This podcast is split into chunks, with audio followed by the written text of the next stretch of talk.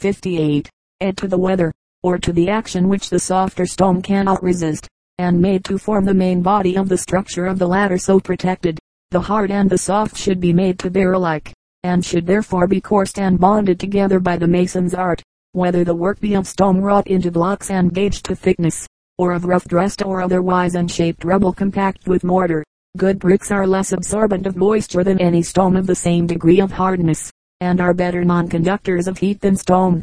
As the basis of a stable structure, brickwork is more to be relied upon than stone in the form of rubble when the constituents bear the relation to one another last above referred to, the setting material being the same in both, because the brick by its shaped form seats itself truly, and produces by bonding a more perfectly combined mass, whilst the imperfectly shaped and variously sized stone as dressed rubble can neither bed nor bond truly, the inequalities of the form having to be compensated for with mortar, and the irregularity of size of the main constituent accounted for by the introduction of larger and smaller stones.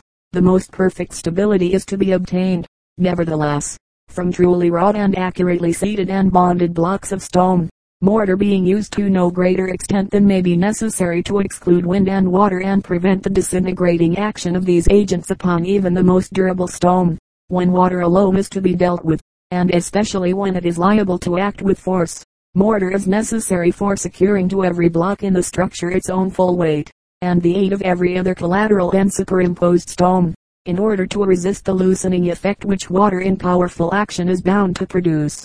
In the application of construction to any particular object, the nature of the object will naturally affect the character of the constructions and the materials of which they are to be formed.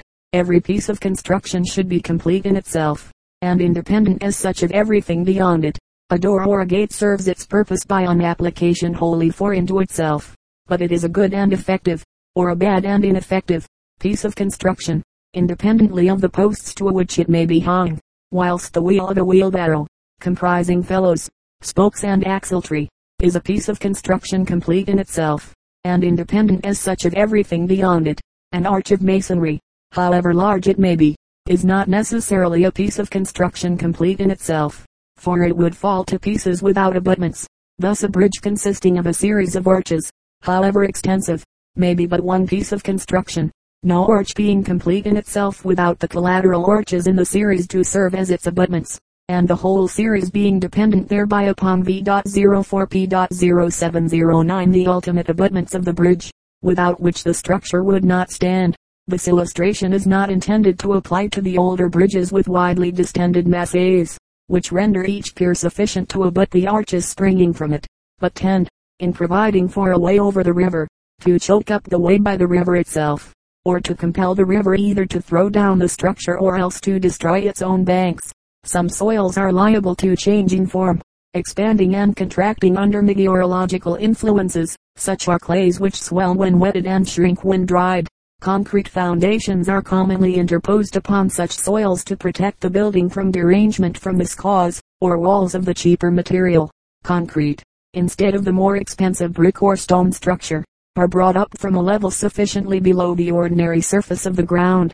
When concrete is used to obviate the tendency of the soil to yield to pressure, expanse or extent of base is required, and the concrete being widely spread should therefore be deep or thick as a layer, only with reference to its own power of transmitting to the ground the weight of the wall to be built upon it, without breaking across or being crushed. But when concrete is used as a substitute for a wall, in carrying a wall down to a low level. It is in fact a wall in itself, wide only in proportion to its comparative weakness in the absence of manipulated bond in its construction, and encased by the soil within which it is placed. When a concrete wall is used in place of brick the London Building Act requires an extra thickness of one third. On the question of reinforced concrete no regulations as to thickness have at present been made. The foundation of a building of ordinary weight is for the most part sufficiently provided for by applying what are technically termed footings to the walls. The reason for a footing island that the wall obtains thereby a bearing upon a breadth of ground so much greater than its own width or thickness above the footing as to compensate for the difference between the power of resisting pressure of the wall, and of the ground or ultimate foundation upon which the wall is to rest. It will be clear from this that if a building is to be erected upon rock as hard as the main constituent of the walls theoretically no expanded footings will be necessary. If upon chalk, upon strong or upon weak gravel, upon sand or upon clay.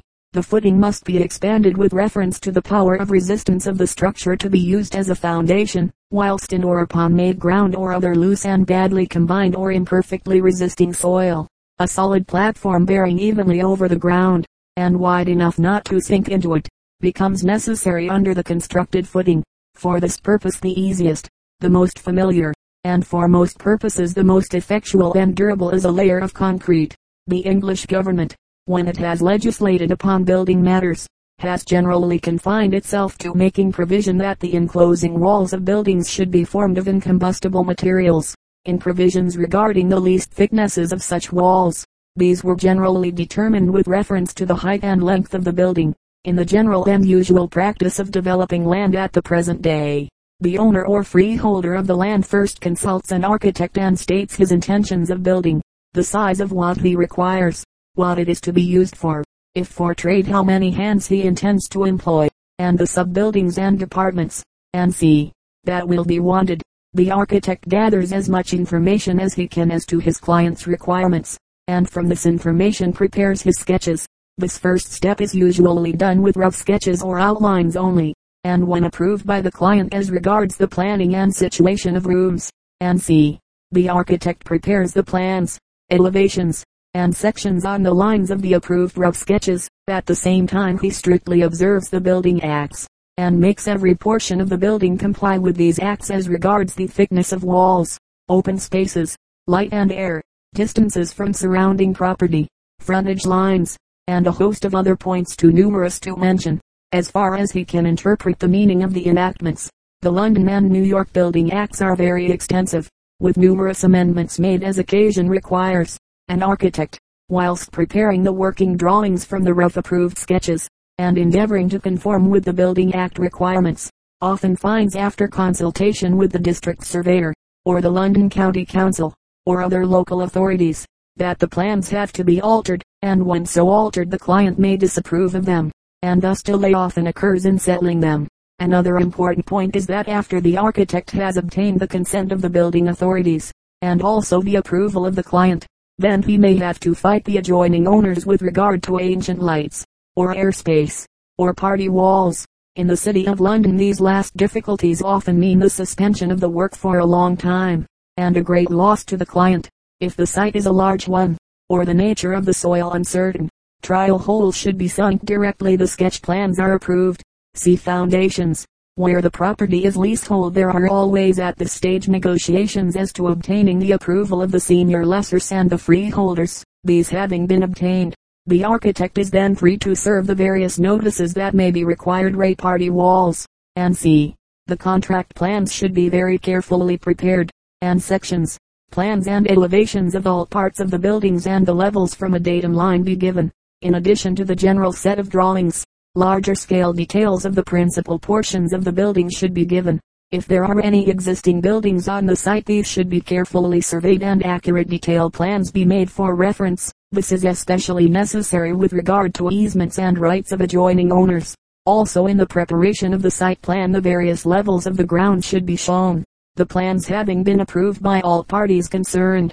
The next operation is the preparation of the specification. This is a document which describes the materials to be used in the building, states how they are to be mixed, and how the various works are to be executed, and specifies every trade, and every portion of work in the building.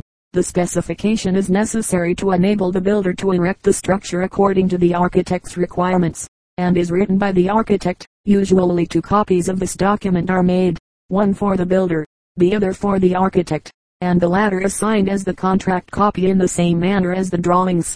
From the specification and drawings usually an approximate estimate of the cost of the proposed building is prepared by the architect, and the most general method adopted is to cube the building by a multiplication of the length, breadth and height of the building, and to multiply the product or cubic contents by a price ranging from 5 pence to 3 shillings per cubic foot.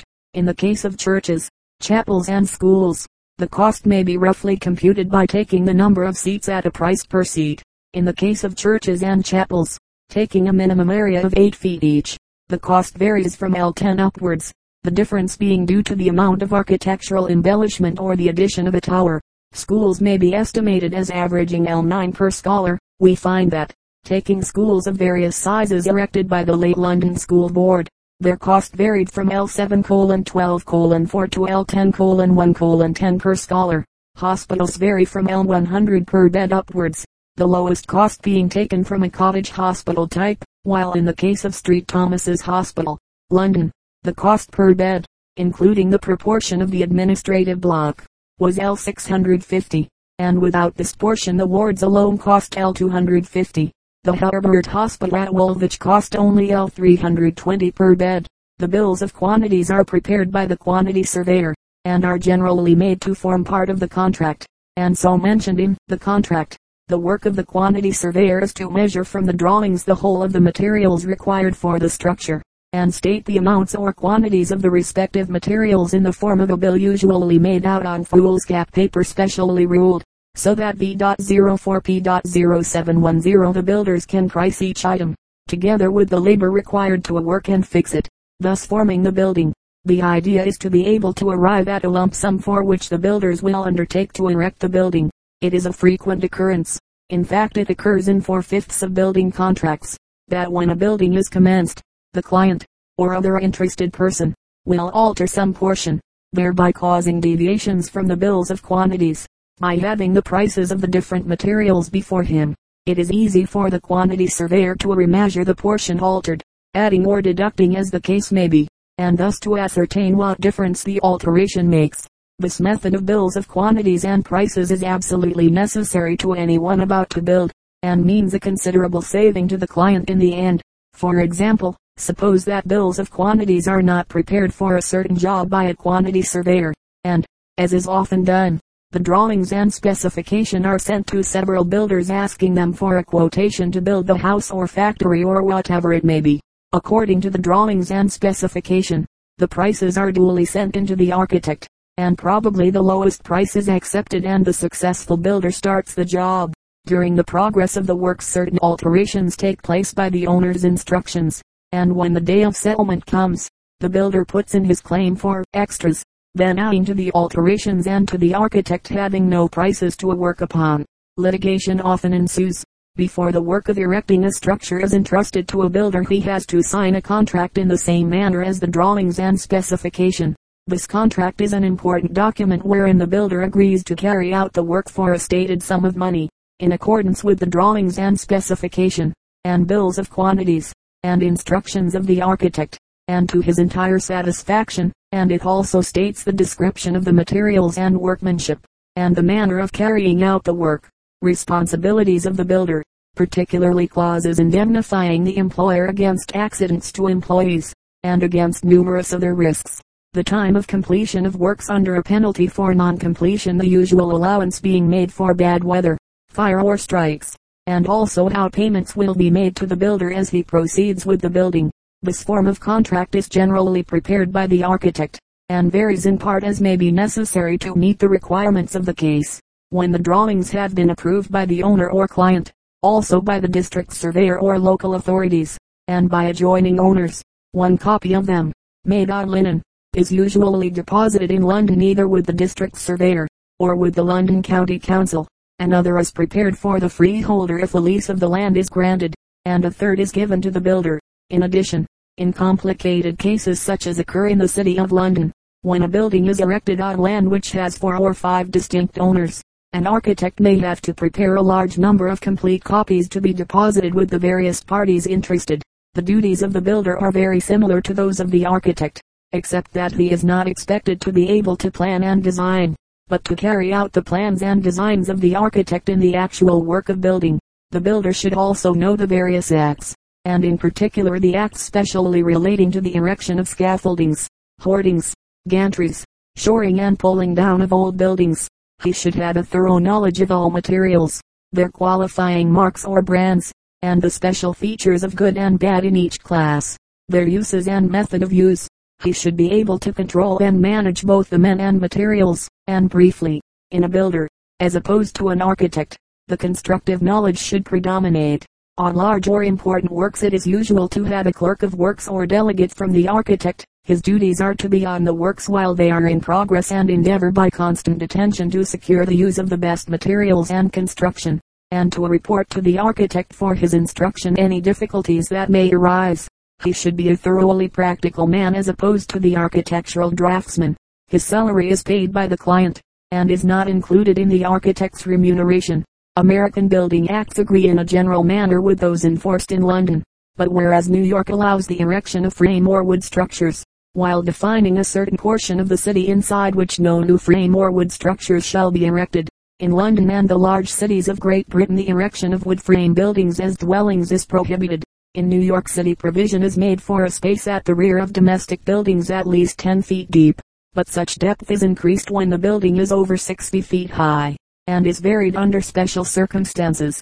In London this depth is the same, but the height of the building in relation to the space required in the rear thereof shall be constructed to keep within an angle of 631 degrees, inclining from the rear boundary towards the building from the level of pavement in front of building. The position from which the angle is taken is varied under special circumstances. In the smaller English towns the building regulations are framed on the model by laws and these increase the depth of the yard or garden according to the height of the building. With regard to the strength and proportion of materials, these are not dealt with in the London Building Act to the same extent as in the New York. For example, in the New York Act's parts 4 and 5 it is prescribed that the bricks used shall be good, hard, well-burned bricks. The sand used for mortar shall be clean, sharp, grit sand, free from loam or dirt and shall not be finer than the standard samples kept in the office of the Department of Buildings. Also the quality of lime and mortar is fully described, and the strengths of steel and cast iron, and tests of new materials. Also it is required that all excavations for buildings shall be properly guarded and protected so as to prevent them from becoming dangerous to a life or limb, and shall be sheath piled where necessary by the person or persons causing the excavations to be made to prevent the adjoining earth from caving in plans filed in the Department of Buildings shall be accompanied by a statement of the character of the soil at the level of the footings. There are also requirements as to protecting adjoining property, the bearing capacity of soils, pressure under footings of foundations, and in Part 6 the materials of walls and the methods to be observed in building them are defined. Part 23 deals with floor loads, and the strength of floors constructed of various materials and requires that the temporary support shall be strong enough to carry the load placed upon them during the progress of any works to buildings. Part 24 deals with the calculations and strength of materials, and wind pressure. Parts 4 and 5 of the New York Building Code are not dealt with by the London Building Act, but the local bylaws of the various districts deal with these. Part 6 of the New York Code is dealt with partly by the London Building Act, and partly by the local bylaws. Parts 23 and 24 of the New York Code are not dealt with in the English Acts at all. In America the standard quality for all materials is set out, but in no English Acts do we find the definition of the quality of timber, new materials, steel, and sea. Iron and steel construction is in its infancy in England as compared with America, and probably this accounts for no special regulations being in force, but Part 22 of the New York Building Code Section 110 to 129 inclusive, deals very fully with iron and steel construction, and this is further supplemented by sections 137 to 140 inclusive. Sanitary work is dealt with in London by section 39 of the Public Health London Act, and the drainage bylaws of the London County Council, in which every detail is very fully gone into with regard to the laying of drains, and fitting up of soil pipes. W.C.S.nc all of which is to be carried out and tested to the satisfaction of the local borough's sanitary inspector. The general requirements of New York with regard to sanitary work are very similar with a few more restrictions, and are carried out under the rules and regulations for plumbing, drainage, V.04P.0711 water supply, and ventilation of buildings. The noticeable feature of the New York regulations is that all master plumbers have to be registered, which is not so in England. The New York regulations have 183 sections relating to sanitary work, and the English regulations have 96 sections. Also by Part 16 of the Amendments to Plumbing Rules 1903, the New York laws require that, before any construction of, or alterations to, any gas piping or fittings are commenced, permits must be obtained from the superintendent of buildings. These are only issued to a registered plumber. The application must be accompanied by plans of the different floors showing each outlet, and the number of burners to each outlet. A statement must also be made of the quality of the pipes and fittings, all of which are to be tested by the inspector. In London there are no such laws. The gas companies control a small portion of the work as regards the connection to meters, while the insurance companies require gas jets to be covered with a wire guard where liable to come in contact with inflammable goods. As to a water, the various water companies in England have each their own set of regulations as to the kind of fittings and thickness and quality of pipe to be used, whether for service, wastes or main. The importance of fire-resisting construction is being more fully recognized now by all countries. In France the regulations for factories, shops and workshops relating to exits require that all doors should open outwardly when they open onto courts, vestibules, staircases or interior passages when they give access to the open air. Outward opening is not obligatory unless it has been judged necessary in the interests of safety. If the doors open onto a passage or staircase they must be fixed in such a manner as not to project into the passage or staircase when open. The exits must be numerous, and signs indicating the quickest way out are to be placed in conspicuous positions. The windows are to open outwardly, Staircases in offices or other buildings serving as places for work shall be constructed in incombustible materials, or shall be walled in fully in plaster. The number of staircases shall be in proportion to the number of employees. And c. It is prohibited to use any liquid emitting vapors inflammable under 35 degrees C for the purpose of lighting or heating, unless the apparatus containing the liquid is solidly closed during work that part of the apparatus containing the liquid being so closed as to avoid any oozing out of the liquid. And c. And c. Instructions are added as to precautions to be taken in case of fire. In London fire-resisting construction is dealt with in the London Building Act, and its second schedule, and in London County Council Theatre and Factory Acts, and c. In New York the Building Code Parts 19, 20 and 21 deals with fire appliances, escapes, and fireproof shutters and doors, fireproof buildings and fireproof floors, and requires that all tenement houses shall have an iron ladder for escape. A section somewhat similar to the last came into force in London in 1907 under the London Building Act, being framed with a view to require all existing projecting one-story shops to have a fire-resisting roof, and all existing buildings over 50 feet in height to have means of escape to and from the roof in case of fire. There are several patents now in use with which it would be possible to erect a fireproof dwelling at small cost with walls 3 to 5 inches in thickness. One of these has been used where the Building Act does not apply, as in the case of the Newgate prison cells, London, where the outside walls were from 3 to 4 inches thick only, and were absolutely fire and burglar proof. This method consists in using steel dovetailed sheets fixed between small steel stanchions and plastered in cement on both sides. This form of construction was also used at the British Pavilion, Paris Exhibition 1900, and has been employed in numerous other buildings in England, and also in South Africa, Venezuela, and India Delhi Durbar. The use of many of these convenient and sound forms of building construction for ordinary buildings in London, and in districts of England where the model bylaws are enforced, is prohibited because they do not comply with some one or other of the various clauses relating to materials or to the thickness of a wall. The various details of construction are described and illustrated under separate headings. See brickwork, carpentry, foundations, glazing, joinery, masonry, painter work, plastering, roofs, scaffold, shoring, staircase, steel construction, stone, timber, wall coverings, and c. The principal publications for reference in connection with the subject are, the Building and Health Laws of the City of New York, Brooklyn Eagle Library. Number 85. Rules and Regulations Affecting Building Operations in the Administrative County of London. Compiled by Ellis Marsland. Annotated by laws as to house drainage. And C. By Jensen. Metropolitan Sanitation. By Herbert Daw. JBT. The verb to build, oe byldan is apparently connected with oe bold, a dwelling, of Scandinavian origin, cf. Danish mole, a farm, Icelandic mole, farm, abode. Skeat traces it eventually to Sanskritu, to be. Build meaning to construct a place in which to be or dwell. Building and health laws and regulations affecting the city of New York, including the Building Code of New York City as amended to 1st May 1903. Building societies.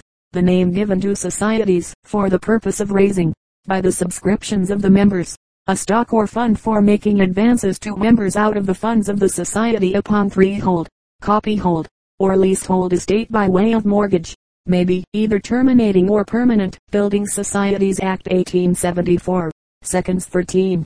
A terminating society is one which by its rules is to terminate at a fixed date, or when a result specified in its rules is attained. A permanent society is one which has not by its rules any such fixed date or specified result that which it shall terminate. Seconds 5. A more popular description of these societies would be societies by means of which every man may become his own landlord, their main purpose being to collect together the small periodical subscriptions of a number of members, until each in his turn has been able to receive a sum sufficient to aid him materially in buying his dwelling house. The origin and early history of these societies is not very clearly traceable. A mention of building clubs in Birmingham occurs in 1795. One is known to have been established by deed in the year 1809 at Greenwich. Another is said to have been founded in 1825, under the auspices of the Earl of Selkirk at Kirkcudbright in Scotland. And we learn Scratchley, on building societies, page 5 that similar societies in that kingdom adopted the title of Ménages, United Kingdom when the Friendly Societies Act of 1834 gave effect to the wise and liberal policy of extending its benefits to societies for frugal investment, and generally to all associations having a similar legal object. Several building societies were certified under it. So many, indeed, that in 1836 a short act was passed confirming to them the privileges granted by the Friendly Societies Act and according to them the additional privileges very valuable at that time of exemption from the usury laws, simplicity in forms of conveyance, power to reconvey by a mere endorsement under the hands of the trustees for the time being, and exemption from stamp duty. This act remained unaltered until 1874, when an act was passed at the instance of the building societies conferring upon them several other privileges, and relieving them of some disabilities and doubts which had grown up from the judicial expositions of the Act of 1836. It made future building societies incorporated bodies, and extended the privilege of incorporation to existing societies upon application, so that members and all who derive title through them were relieved from having to trace that title through the successive trustees of a society.